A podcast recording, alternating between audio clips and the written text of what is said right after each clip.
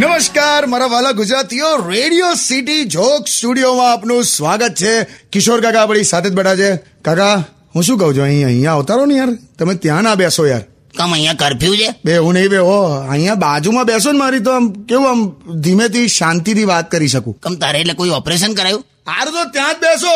આ રીતે જ વાત કરીએ દૂર દૂર બેસીને સમજ્યા આ રીતે જ કરશું એટલે ભાઈ હો હો ધીરે હો ટેલિફોન ઉપર વાત કરવી પડે એટલા દૂર નહીં બેઠા આપણે સમજો કે નહીં હો ડસ્ટબિન ડસ્ટબિન કહો તમે મને ડસ્ટબિન કીધો તે પણ મોડું જઈને બોલ્યો લા હવે હું મોડું તો જો તારું મોડું જો મોડું જો બે કલાક પાણીમાં બોડી રાખ્યું હોય એવું છે એવી કરચલીઓ વાળું મોડું જ મારું નાક જો તારું નાક નાક હે આ જો કેટલું બધું અણીદાર છે ના કહું શાર્પ જ સારું લાગે આટલું બધું શાર્પ ના હોય પણ કોઈ દિવસ આ તો લક્કડખોદ તને પગારે રાખે એવું છે